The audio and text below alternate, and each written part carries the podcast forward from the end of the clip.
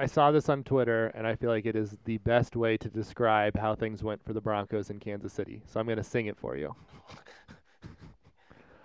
Oh, the weather outside is frightful, and since there's no place to go, it doesn't show signs of stopping. How I'll hate going out in the storm.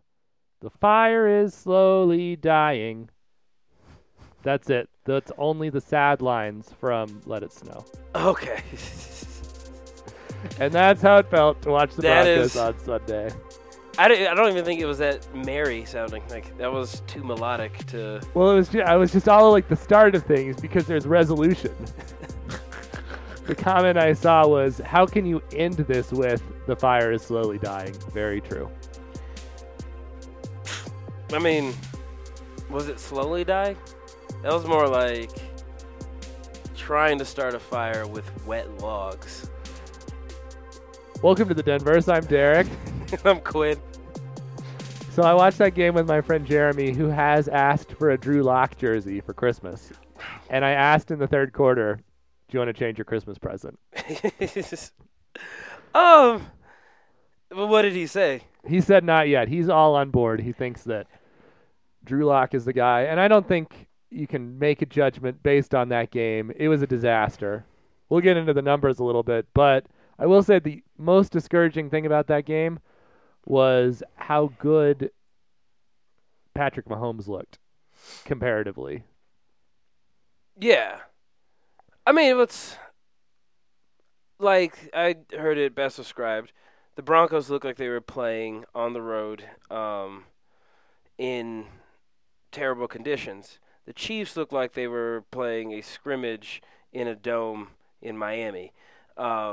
It looked like two completely different realities were playing out for those two teams. But yeah, Mahomes looked amazing. Well, it is time now for the longest 7 minutes in Denver sports, which some of will be dedicated to the Broncos-Chiefs game. Yes, indeed. But we're going to start in the place where we ended last week, where I had to make an amendum to the show because CSU had hired their football coach while we were recording. And that football coach is Steve Adazio, former Boston College football coach, most famous for his Vine videos. Now, have you seen these Vine videos? I've not. Okay, I'm going to play it for you and get your reaction to it. I didn't know Vine videos still existed. They don't. This is a compilation of the best Vine videos of Steve Adazio. Got another dude! Hey! What's better than this? Guys being dudes. Dudes to the right, dudes to the left, stuck in the middle with you. Got another dude! Heisman Trophy, Bronco Nagurski Award, Ultimate Dudes. Got another dude! O-line U, bunch of dudes. Lot of dudes. Yeah! Another dude in the house. Yeah! Got another dude. Hey! That video was put together by the ACC Digital Network. I was surprised to see that it got picked up by such an esteemed media organization. Well, the thing that we have learned is that Steve Adazio is really into dudes. Tight. You know, when we go back to the original conversation of a leader of men, perhaps we pare back our expectations a little bit. And we're just like, a dude who's into dudes is what is the next great thing. I have to say, the first time that I heard that on the radio, I thought, I feel like this is homophobic. And then it turned out to be the exact opposite of that. Yeah, it's... Like, if you said a guy's really into dudes, you're like... But that's not what he means at all. Yeah, no, not at all. What he actually means is he likes... guys being dudes. As a dude myself, I think I identify primarily as a dude. I'm down with other dudes. Dudes who like dudes, dudes who love dudes, dudes who know how to coach dudes in football. Those are all good on my list. So this is literally the thing that's most known about him is his dude love and his Vine videos. And CSU has completely embraced the dude culture.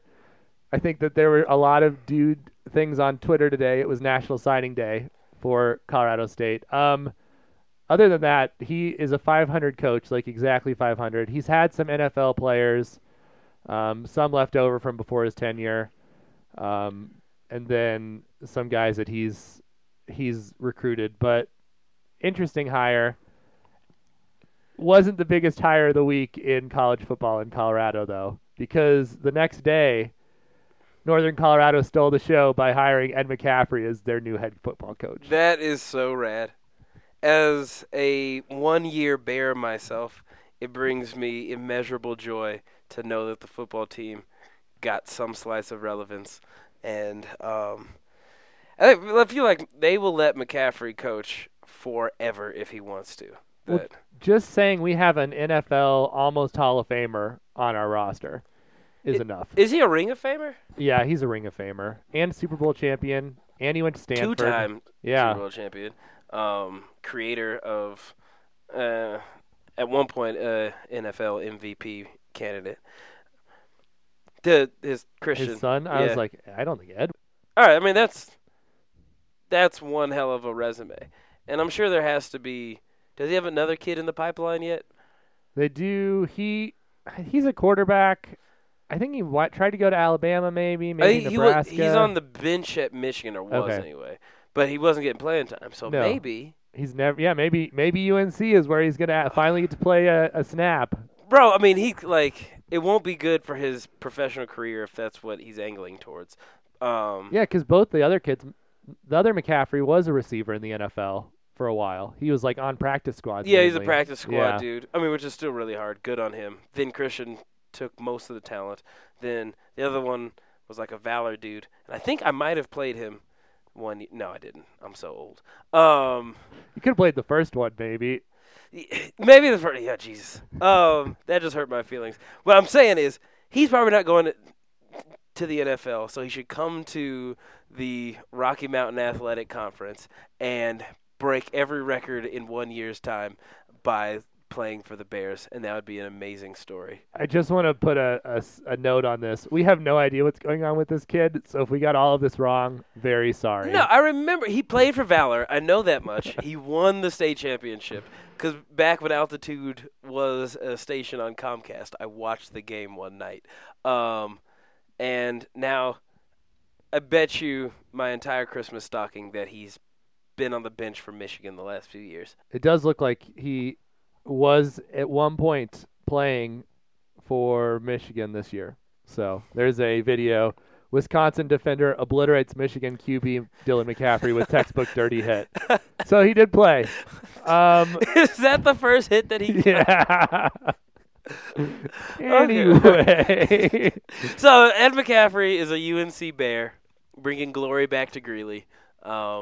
And the irony of this was the Greeley Tribune cut their sports staff the week before this happened. So as of right now, Greeley Tribune has no sports writers to cover the biggest moment in UNC history.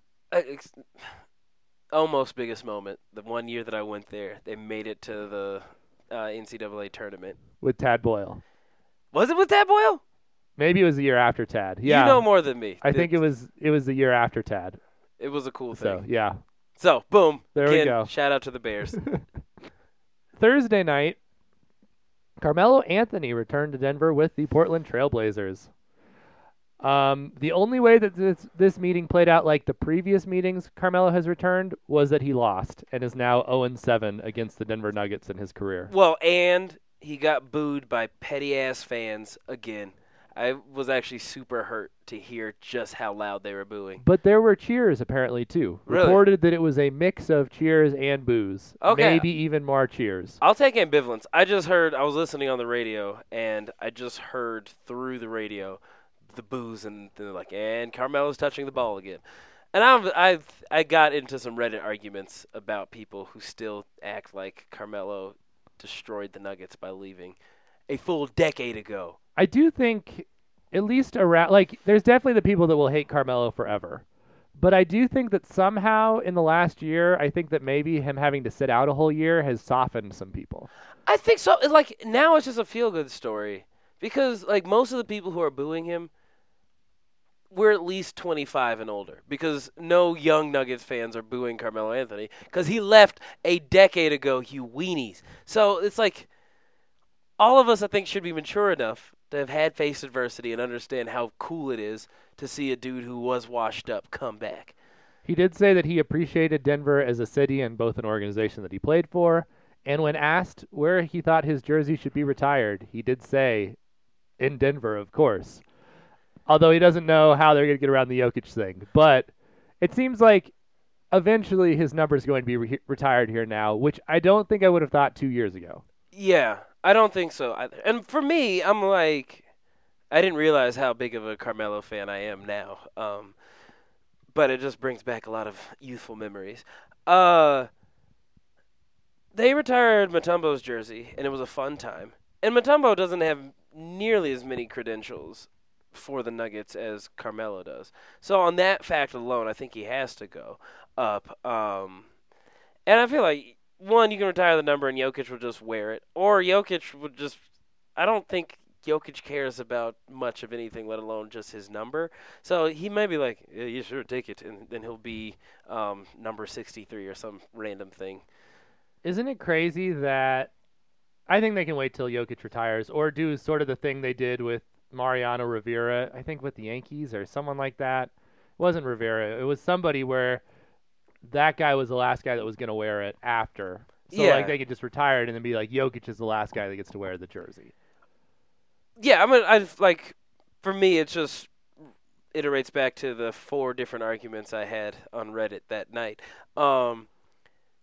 There's no bad will that can be surfaced by honoring the dude who's still, like, at this point, at least the last 25 years, the biggest name to wear a Nuggets jersey. Like, Jokic, awesome. I hope he becomes everything that Carmelo couldn't be.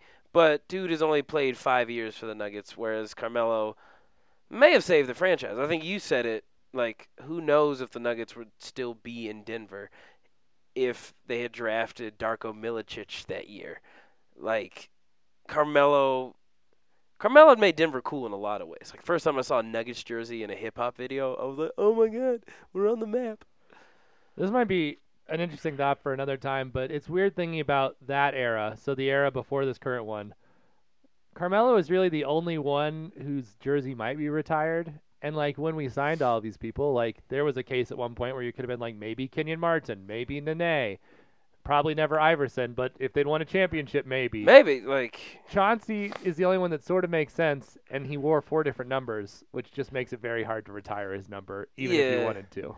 I mean, Chauncey, if he ever wanted to, which, I don't know, I feel like he makes great money doing whatever he does, doing color commentary, but, like, he could come back in a general manager role, and I think very easily get a fast track to that honor. But I mean, the Nuggets just don't have that many great players, so why would you shun Melo because he hurt your feelings in 2011? The one person that they should eventually retire that I'm guessing they never will is George Karl, because he has the same number of wins as Doug Moe, or maybe one less. I believe it's either exactly the same or one less than Doug Moe, who is retired with his wins. Yeah. I also could see them retiring Chauncey as Mr. Big Shot or King of Park Hill, not putting a number up there, but just putting his name and one of those things in the rafters. That would be cool. It just, he has his jersey retired in Detroit, so that just feels, I think they did it when they played the Nuggets, which that felt mad disrespectful, but he was Mr. Big Shot there. Like, they could retire the moment that he inbounded the ball off of Kobe's back.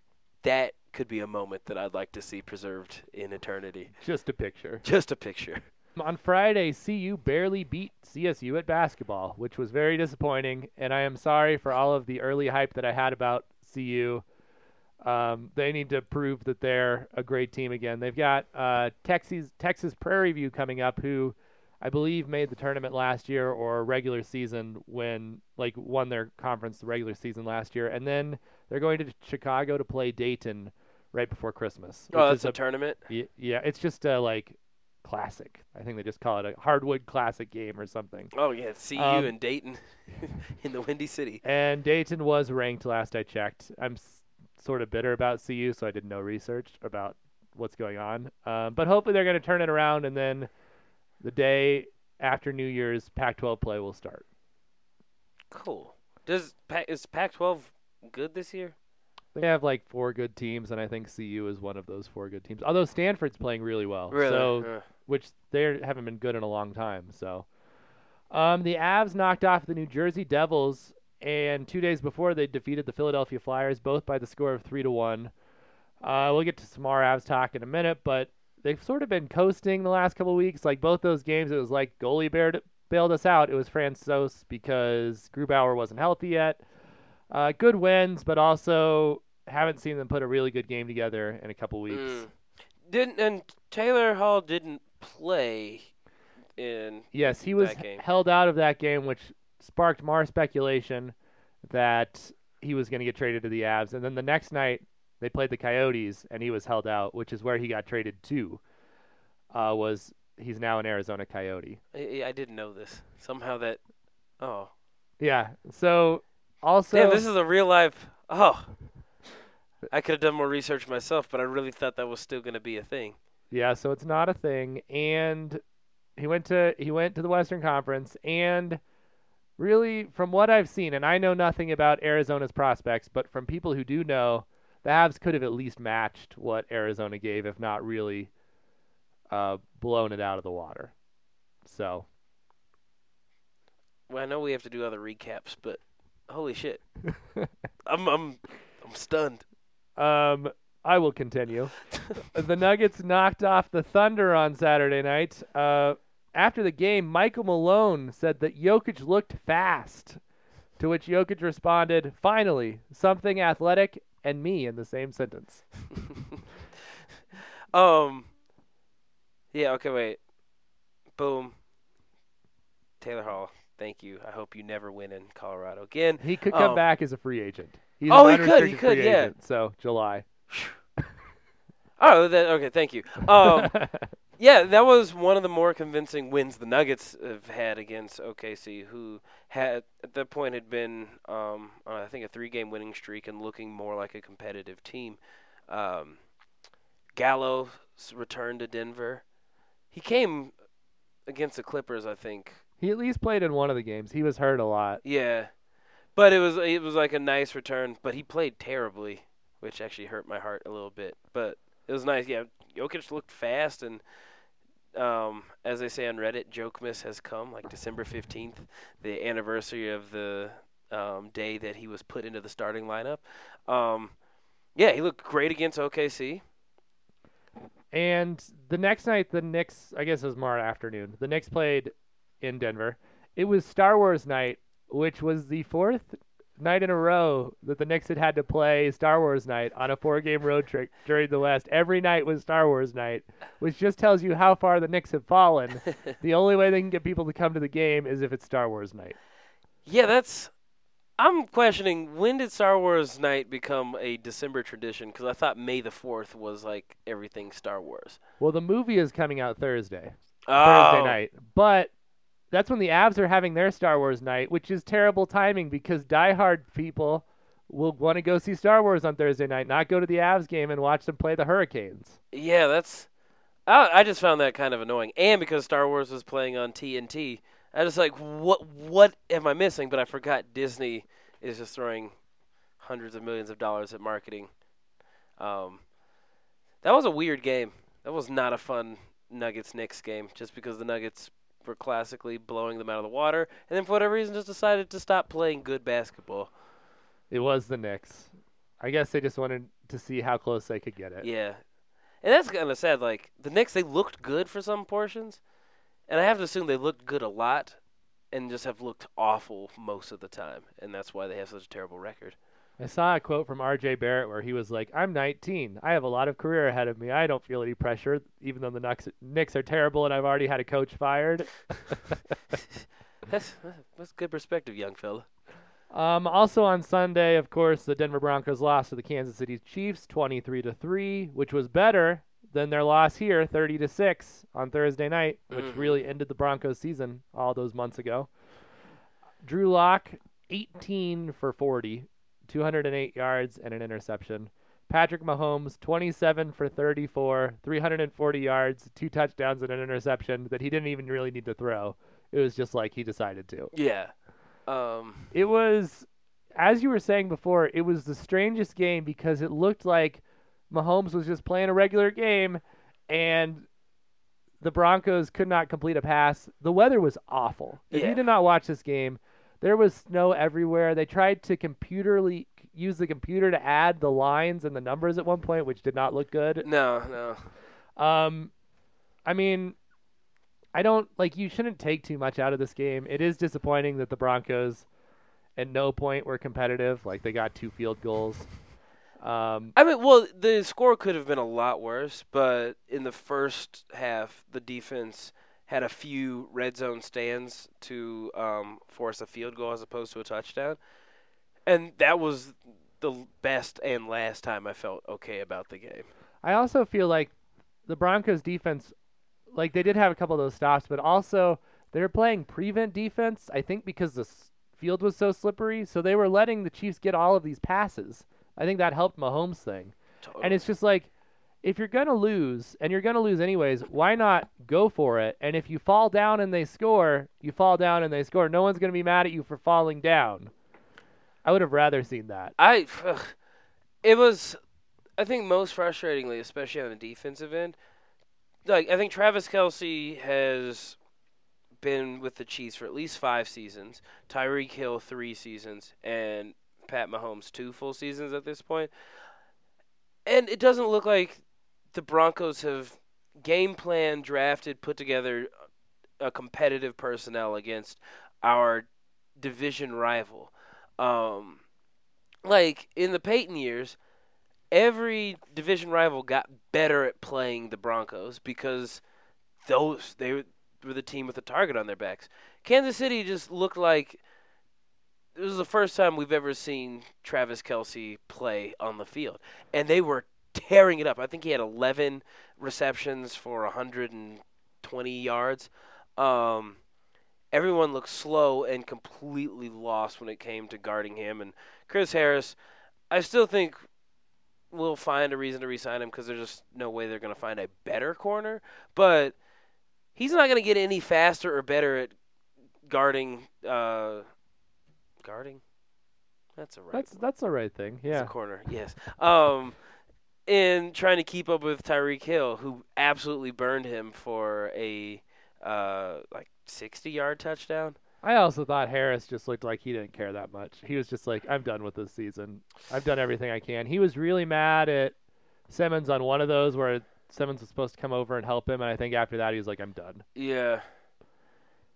I mean, it's across the board, but to Lock and the offense, that's really, they were just like, oh, okay, we came back down to earth very quickly and painfully.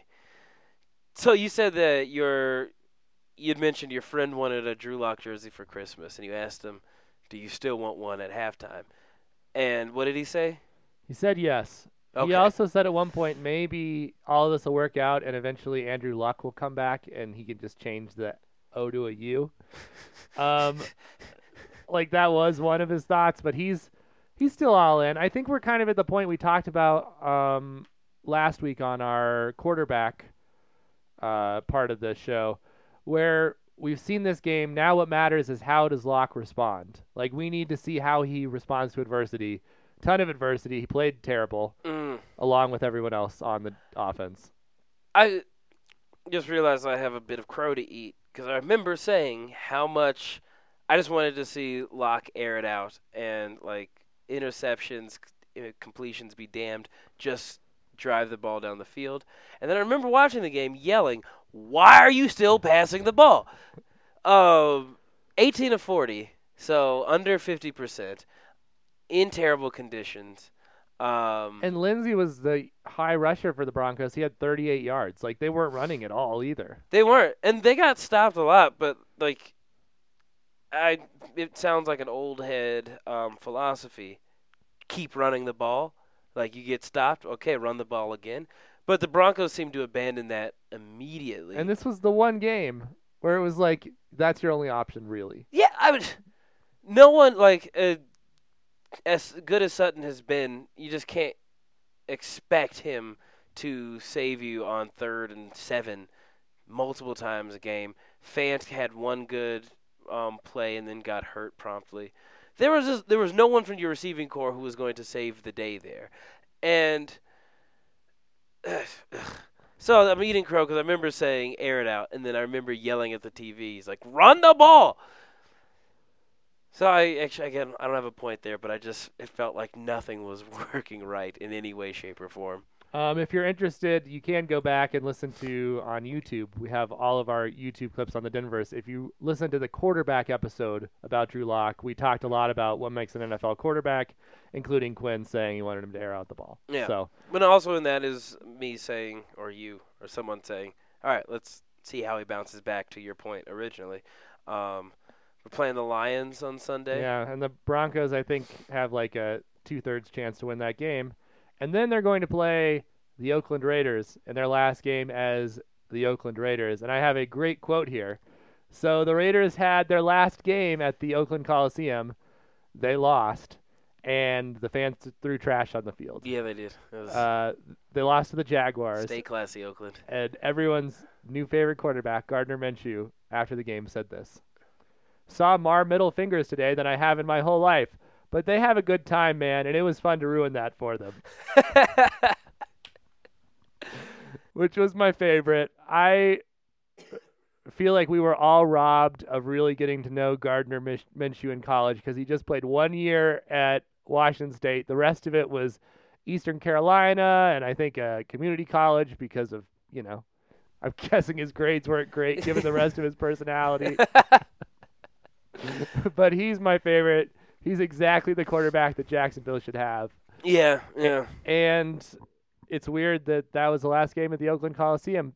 There will be no more games on a baseball diamond ever again in the NFL. Well, except for baseball games for a little while, I think. Like, what?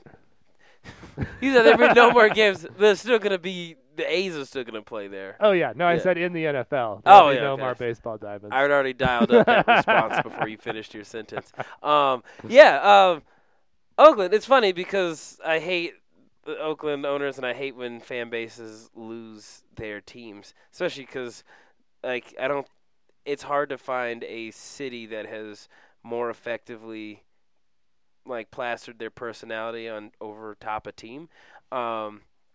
And, like, the fact that Oakland lost the Raiders and the Warriors in back-to-back seasons, that sucks. And I feel sorry for them. But I've also lived my whole life hating the Oakland Raiders, so ha. And, I mean, if any city was going to easily take on their persona, it's Vegas. It'll be fine. As we mentioned, Taylor Hall got traded on Monday to the Arizona Coyotes, who are battling for a playoff spot in the Western Conference. Meanwhile, do you want to say more? No, I'm just going to deeply sigh for a second. Also, the Avs played the St. Louis Blues in a matchup for first place in the Central Division and lost. They got whooped, too. 5-2. The Avs played terrible in the first period. Just awful. And then they came back and made it 2-1. And there was this exchange where Blues player tried to charge Rantanen, took out his knee, should have been a penalty, it wasn't. McKinnon went to go, like, argue with the guy who done it. He got punched in the face, no penalty. 20 seconds later, Ian Cole high-sticks a guy, gets a 4-minute penalty. The Avs give up 2 goals, go down 3-2, go on to lose 5-2. That's, you know, like, the diehards and even the casuals in hockey are never going to advocate for taking away the fighting. But, yeah, like, you try to go talk shit, like in basketball and football now, dudes like chest bump and it's like blah, blah, blah, blah, and everyone knows a punch isn't going to get thrown. Yeah. So for someone to so clearly just punch your best player in the face and there's no repercussions, like in any other league, people would be yelling like, that's assault, that's assault. And it sucked because I was listening on the radio and then we're up 2-1 and then I had to go into Starbucks. I came out and I was like, what happened? Right. And the double minor just killed them because they lost both. In the double minor, one of them expires, so if you score in the first 2 minutes, you still get 2 more minutes. And so that's what happened. Wow. So the Avs have back-to-backs. While recording this, they'll play Chicago. Hopefully they win that game. And then Carolina on Thursday night. Question, do Avs fans hate Ryan O'Reilly, as much as Nuggets fans still hate Carmelo? It's complicated. That's my favorite type of answer. So, way back during the last lockout, Ryan O'Reilly was holding out for a contract. This was before Sakic was the GM. To spite him, the Avs gave the captaincy to Gabe Landeskog. And then... That's petty. There's this whole... Yeah, and O'Reilly was clearly the favorite to be the captain at that point. At least we thought he was. There's this thing with restricted free agencies where teams can match. The Flames matched in the second week of the season. So the Avs had to give him a contract that was much bigger than Duchene's contract. I was actually in the locker room when Duchene found out. I was interviewing Duchene when he found out how much O'Reilly was making, and he was mad. Whoa. And so there was this, like, sort of cold war between Duchene and O'Reilly for years that ended with him being traded to Buffalo. So depending on how you feel about all that, you either like O'Reilly or don't like him. I like O'Reilly fine. They got Zadorov out of that trade, which was worth it, and Comfer. Like, it was a good trade. It cleared up some space. He's a hard worker. I don't hold any animosity, but a lot of people do. Okay. Cool. We don't like the Blues, though. There's no reason to like the Blues. The Avs play the Blues 3 more times, all in Colorado. So big games coming up later in the season, including Game 82, which hopefully will not be a battle for top in the West, but could be. That'll be exciting, though. It would, but I'm hoping the Avs will just soar past it. Yeah. They're number 1 in some of the power rankings this week, which is exciting. Von Miller is the Broncos' only Pro Bowler. It is the first time since the 70s that the Broncos have just had a single representative. No one's on the reserves list, including Sutton, Simmons, and Lindsay. And it's National Signing Day in college football, which is when mostly already committed people decide to sign with the school of their choice in football for NCAA teams. It's sort of like a mass marriage after various engagements, but then some random people also decide to get married. I don't know. I don't get that. May be the first time that metaphor has been made towards sports, and I just find it beautiful. Yeah. I don't get signing day. Like, it seems like it happens all the time. Apparently, CU, I saw, finished 6th out of 12 in the Pac-12, which is amazing, considering USC finished last. Wow. Yeah, first time they've ever finished last at, like, I don't know, at least 20 years. So some good things, and just some notes here at the end of the show. We're going to have a How the Grinch Stole Denver Sports episode next week. So look for that. The Nuggets will play the Pelicans on Christmas night, and it's looking like Zion Williamson will not be playing in that game.